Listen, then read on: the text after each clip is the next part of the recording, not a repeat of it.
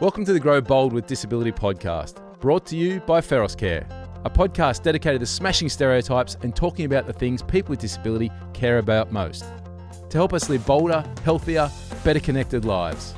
I'm journalist Pete Timms. And I'm Tristan Peters. I work for Disability Service Directory Clickability and am a wheelchair user living with spinal muscular atrophy. Today's episode of Grow Bold with Disability is Growing Bold and Overcoming Adversity. And our guest is Queensland's first quadriplegic doctor, and he's also Queensland's 2021 Australian of the Year, Dr. Dinesh Palipana. In this episode, we'll discover just how Dinesh became a quadriplegic, the effect it had on his family, why he fled back to his native country, Sri Lanka, and what drove him to come back and finish his medical degree and become a doctor. Dinesh, welcome to the Grow Bold with Disability. Hello, how are you? Thanks for having me. Thanks for joining us. So, uh, Dinesh, let's start um, with your accident. Um, what happened on the night of January 31, 2010? I was uh, driving back from visiting my parents.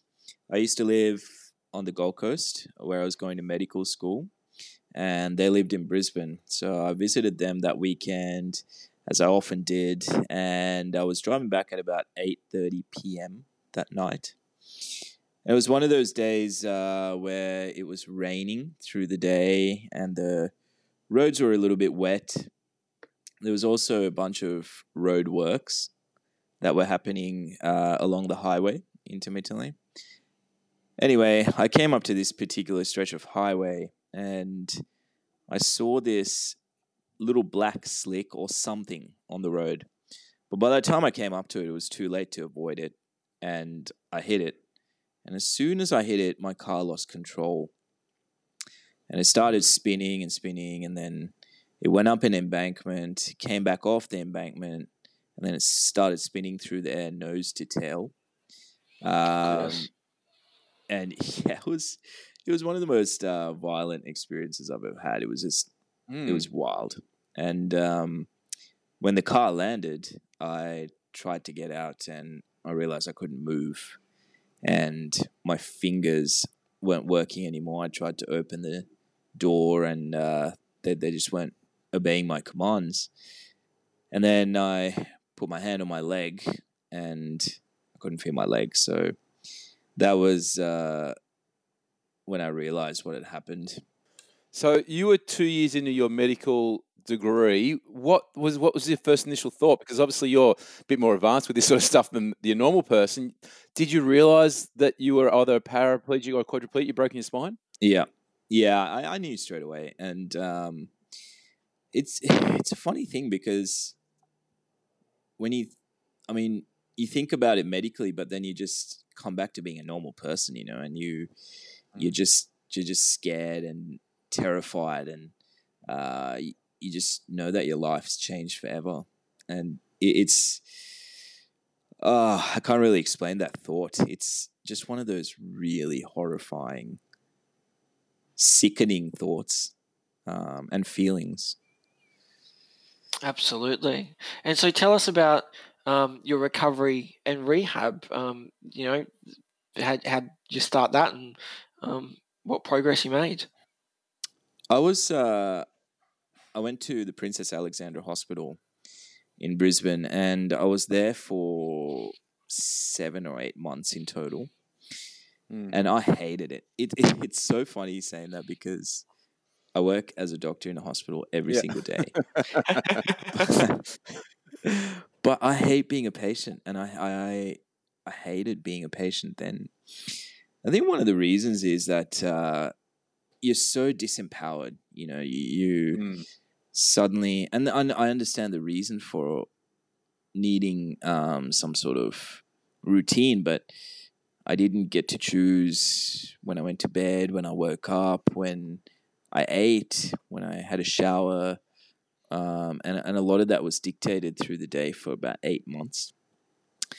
Mm-hmm. Um, and, and it was a really uh, difficult thing but after a period of time, you become institutionalized.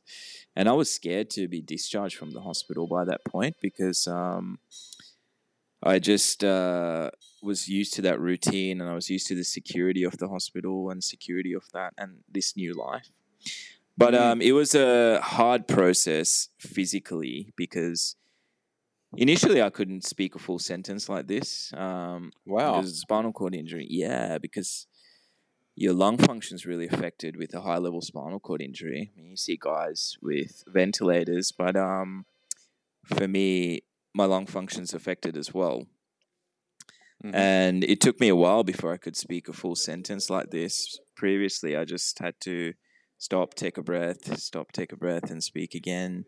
I was on oxygen for a long period of time. Um, so it uh, took a while for me to even get basics like that, and to be to learn to be upright again took a while as well. Um, I initially was just passing out every time I sat up, so it was just going on this tilt table and learning to be upright and just incremental steps, you know, and even eating. Um, I was only on this jelly for a period of time. Mm. And then finally, the speech therapist said, "Okay, you can you can eat some solids." And uh, I had a steak. It was good. Let, let's just go back a little before the accident. Where were you in life? Now, as far as I know, you have, you've got a law degree. You're halfway through a medical degree. You're on the path to being a very successful you know, young man. Wh- Where were you in life? Were you ha- was everything happy and then bang, this happened, or Yeah, you know, I um, I, I never grew up wanting to be a doctor. So I, when I finished school, I yeah, exactly.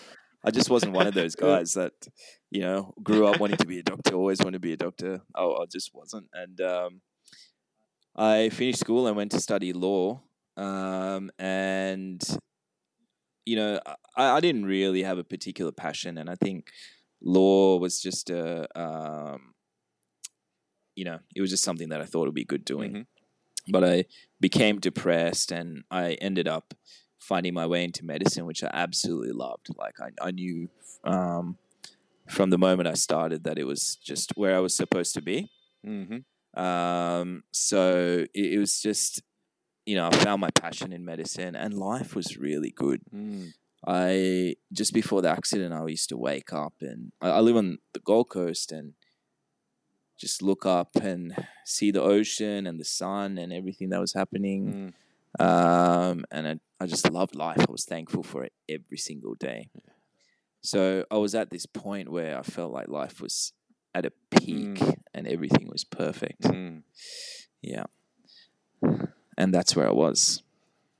Yeah, absolutely. And obviously, it was such a life changing experience. W- What did the future hold in regard to your medical medical degree? When did you, um, at what point did you realize you can go back to your studies and, and continue that career path?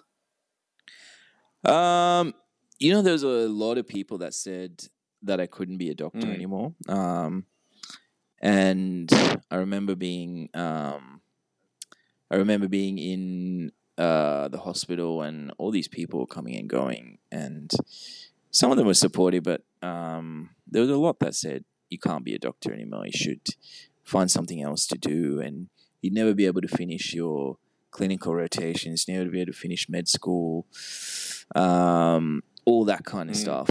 And um, even even one of my close friends, a couple of my close friends actually, they're like, "Hey, what what? Uh, why do you want to do this? It's going to be really hard. Uh, we care about you. You should probably think about something else to do rather than go back to med school." And I had this interesting conversation with a doctor who was a who worked in the hospital where I was a patient after the spinal cord Mm. injury, and he said, "Man, you know when you when you were a patient there, I remember having this meeting, and uh, we were talking about, hey, this guy wants to go back to med school, and all these people from around the table, the doctors said, oh, that's ridiculous. Uh, there's no way that can happen." So th- there was a lot of that, but fortunately, I had enough people that said, um, you know, let's let's give this a try. Yeah, amazing. Now, this accident had a big f- effect on your family as well. Tell us about that. Yeah, and a lot of accidents and a lot of injuries and a lot of illnesses do. I work uh, I work in the ED as a doctor at the moment, and it's all the time I see families that have fallen apart because of something like this happening. Mm. Um, I see so many single parents come through with their kids or whatever, um, marriages falling apart. So I think when a significant incident like this happens in someone's life, uh, it really tests the relationships and the bonds that you have. For me, my mom, she she's always been one of the most important people in my life. She's taught me so much and helped me with so much. So she really stuck around and she's been there for me every single day since this happened. So we're 10 years down the track now. Mhm. Mm. But um, it, it wasn't so for the rest of my family. You know, I think my dad found it really hard. I started seeing him less and less, and I haven't seen him for, you know, years now. Wow. Um, and that's, I guess, that's just the way people handle things. And him and my mom split and got divorced. Um, but I had other family members as well, like distant family members that I haven't seen for a long time. And uh, it's not because of any particular conflict or anything, but uh, um, I don't know. I think it just it just tests people, you know. Mhm. And I think the what I've learned through this time is that uh, blood doesn't necessarily make family. I've met I met a, so many people, and there there are people that have only known me after the spinal cord injury, um, who might have never seen me walking, and they've been there for me, and they've um, helped me through some hard times, and I count them as family now. So I Mm. think you make the family on this planet, um, and families is who sticks by you. Nice. Yeah, for sure. And the other aspect of um, disability that often isn't mentioned, and obviously your um, accident predates the NDIS, is the massive financial toll um, that disability can have in terms of getting accessible cars, power chairs, and that must have been a, a big challenge as well at the time. Yeah, absolutely. The financial toll is huge. Um, you know, and it- and it was pre NDIS, so uh, things were a bit different then. And a lot of this equipment costs a lot. Um, like I use a power assisted wheelchair, and the wheels that go on it, the power assisted ones, they're like twelve thousand dollars or something. Wow. The Goodness. seating itself, yeah, exactly, exactly, and the seating itself is seven thousand dollars, and I think uh, when you when you attach either a medical or a disability label to things, the price just skyrockets. So you, um, you also said at the time of the accident, um, I cared about how the world saw me. I didn't want them to see me in a completely different, vulnerable physical state. I always hated being vulnerable. How did you deal with now being so vulnerable after the accident? Oh, this is um I had this eye-opening moment just recently where I saw a little little kid who had a spinal cord injury. Um which is tragic. Mm. It's, you know, uh, there were um they I think their age was just in the single digits. And I was thinking, you know, I, I was 25 when this happened, so I'd uh I had a chance to explore the Mm. world um, you know, hang out with girls and play sport and whatever else and travel. But this little kid hasn't experienced life at all. And anyway, um, their mum was telling me that they didn't look in the mirror for months after this happened. And I was the same. I, I didn't look in the mirror for probably a year or Mm. two. Uh, and before the accident, I really cared about what I looked like. I, I cared about, you know, I try, I cared about what I wore and I cared about how my hair looked and whatever else. And um, I, I never liked being vulnerable to the outside world. So even if I had a cold, I'd usually just close myself away from the world. And I don't know why that is. It was just the way I Mm. was.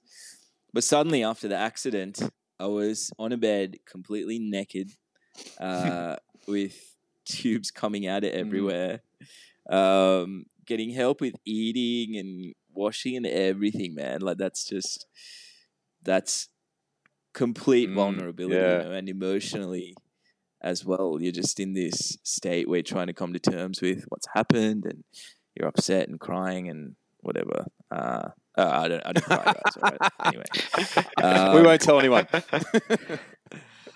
yeah, don't tell anyone. But um, it was so going into that state. It was uh, I had no choice Mm. but to be vulnerable, and um, that was a, that was a pretty difficult thing. But it took it took me a long time to start feeling comfortable with the world seeing me again.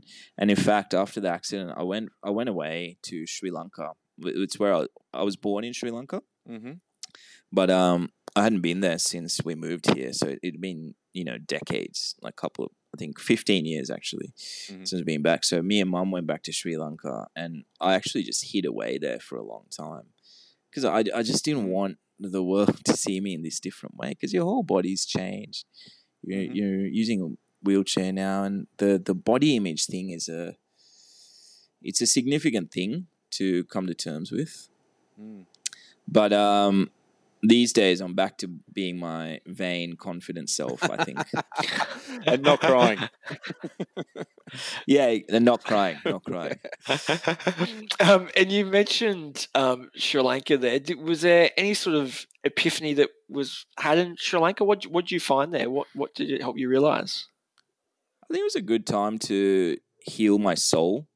Um, I got a chance to hide away a bit, and um, I met a bunch of really cool people there. Started um, getting back out into the world and society, but I also realized how lucky I am to be Australian because uh, in Sri Lanka I, I met all these people with a spinal cord injury, and I went to a hospital where they had people with spinal cord injury, and the resources there are significantly different to what we have. Mm.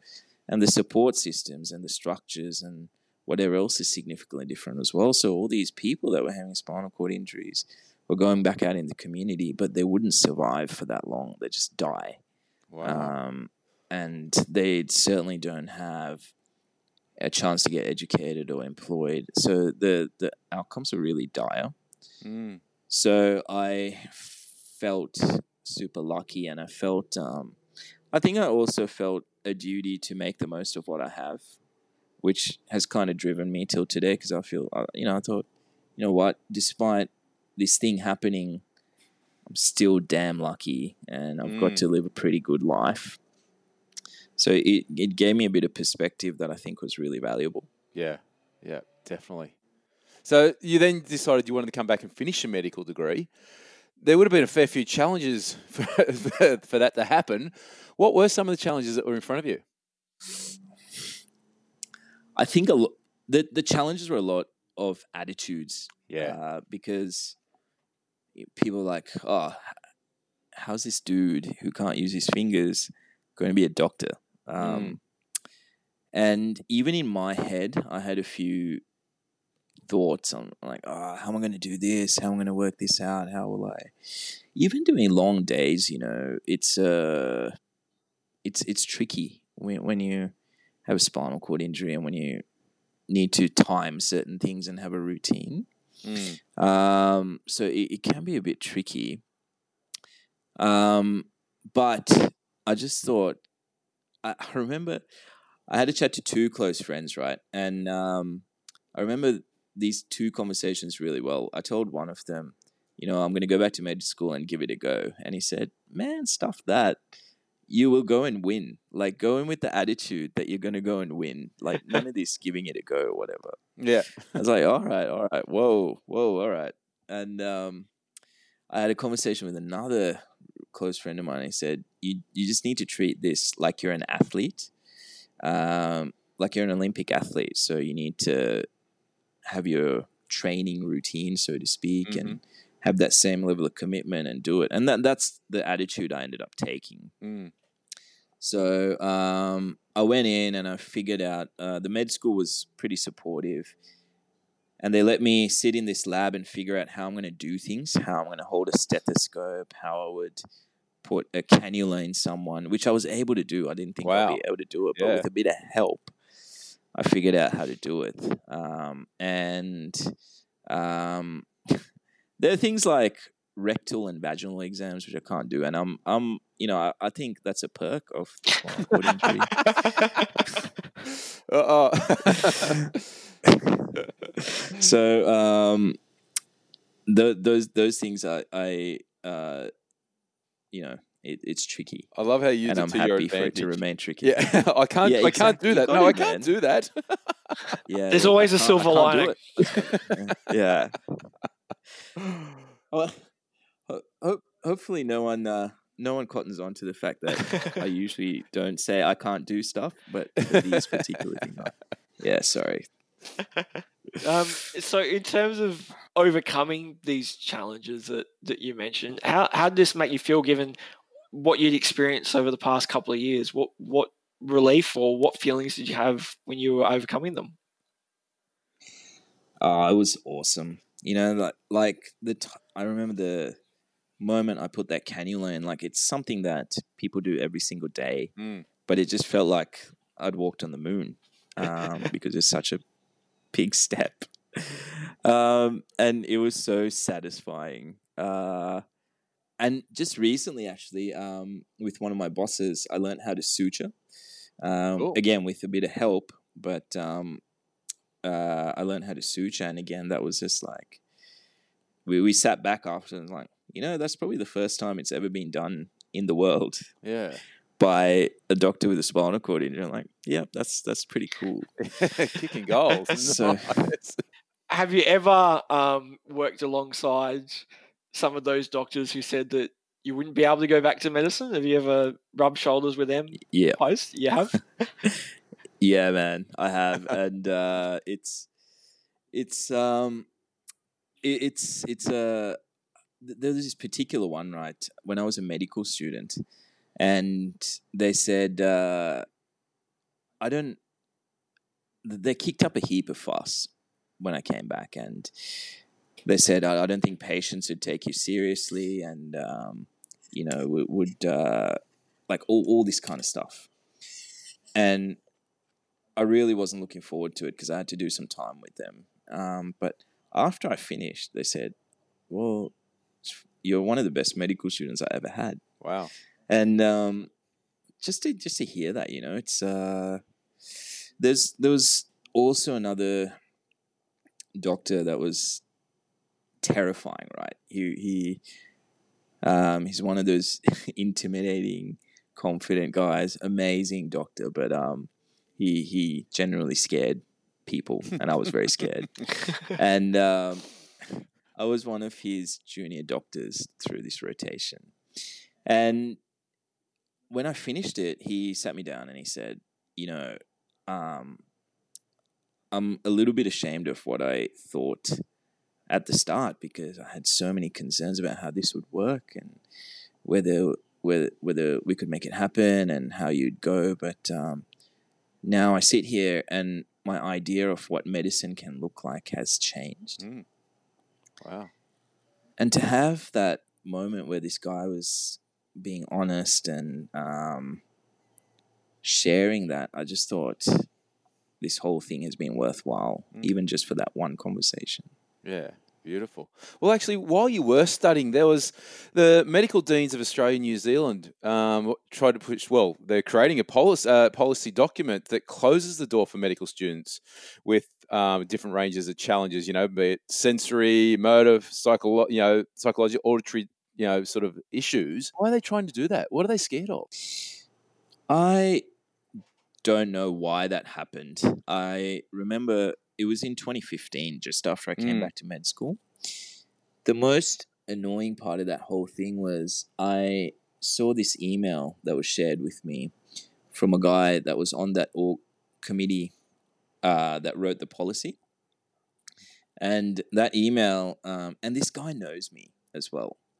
Um, and uh, he wrote in this email that this policy should allow us the legal protection to exclude someone with a disability from studying medicine or exclude someone already in medicine with a disability from continuing or something along those lines. Wow. And that just annoyed the hell out of me. And it also Yeah. hurt. Yeah. You know, it, it's it's like um I get it, it's all those things like racism or what whatever when you're attacked for something that you can't change about yourself Mm. um, it, it's pretty hurtful. Uh, so I, I don't know how that came about, and but the nice thing is, um, I've been a part of the process, and I've been able to give input to the committee that's rewriting that policy Mm. to be more inclusive, Yeah. and that's going to come out this year, hopefully, or next year. Good work. And so on that, we've spoken about changing other doctors' perceptions and, and that. So when you graduated from medical school, medical school in 2016, what was the response from the actual patients? How, how did they, um, uh, you know, what was their reaction to, to being treated by yourself? This is the coolest thing. Not once has a patient said anything negative ever. Wow. and that I think is so damn cool because I, I I didn't even expect that. You know, I thought maybe at least once someone will say, "Hey, what the hell are you doing here?" or like something. I don't know, yeah. but um, I've I've never had that response, and every single person has been so positive and supportive, and um, I've had uh, patients who've had disabilities come in and say, you know, I'm really glad that you're my doctor because I know you'd understand. And Mm. I've had um, interaction with patients who, uh, parents even who, who's had kids going through significant medical issues or disabilities, and they just said, you know, seeing you there as a doctor now after having gone through what you've gone through gives me hope for my kid Mm. and that that kind of stuff has been really special to me. Mm. Um, and despite all this hardship that we've gone through and the challenges, I think it's it's those things that make it worthwhile. You know, it's not it's not uh, the it's not the medical stuff and the tangible all those things. It's the intangible, those special moments that make make it worthwhile. Yeah, fantastic. Now, one last question. Oh, actually, we've got two last questions. I'll let Tris do the last one, but I'll ask you this one. what do you like most about being a doctor? Ah, it's you know, I, I I think it's the best job in the world Mm. for me. uh, I, I I love everything about it. I love the people most of all. You know, I, like I said, those moments that you have where you connect with people and you you play a part in their journey and you share that special moment um, where yeah it, it, it's just awesome. But there are a lot of other things about it that i like as well. It's challenging it's unpredictable um, it's varied you know I, d- I don't do the same thing every single day. Um, and you, you really i feel like i'm doing something where i can just help the community which which is a really it's a privilege. Mm. so i love all those things Yeah, fantastic. Brilliant. I love it. So, Dinesh, as you know, our podcast is called Grow Bold with Disability. We always like to ask our guests, what does growing bold mean to you? Ah, wow, that's a that's a big question. Gets gets them every time, and don't you cry. Yeah. um, is it to uh, you know what? I, I think it's really about we have so many barriers in our heads, right? Uh, it we have fears, whether it's um, whatever fear it might be, and we have so many barriers in society. And, and, and you don't you don't necessarily have to have a disability, but it's more pronounced when you do. You you have all these fears and you have all these barriers and whatever else. I think being bold is about having the courage to face those fears and to push through it to live the life you want. I I think that's boldness. I Mm. think it's not thinking about your own fears and it's not thinking about everyone else's fears and to be living the life you want, to do something valuable and to give something back. I think that's being bold. And I think we we all need to be doing that. Fantastic. Well, Dinesh, thank you so much for joining us here today on Grow Bold with Disability, brought to you by Feros Care. And our listeners can find out more about Dr. Palipana in the links provided in today's episode show, no- show notes. Mate, thank you so much. That was such a great chat. Thanks, Doctor. Cheers. Thanks so much, guys. I really enjoyed it. This podcast is brought to you by Feros Care, an NDIS partner delivering local area coordination services in Queensland, South Australia, and the Australian Capital Territory. Feros Care is a people care organisation committed to helping people live bolder lives. We call it Growing Bold, and for over 30 years, Feros has been making it real for both older Australians and those living with disability. To find out more, head to feroscare.com.au.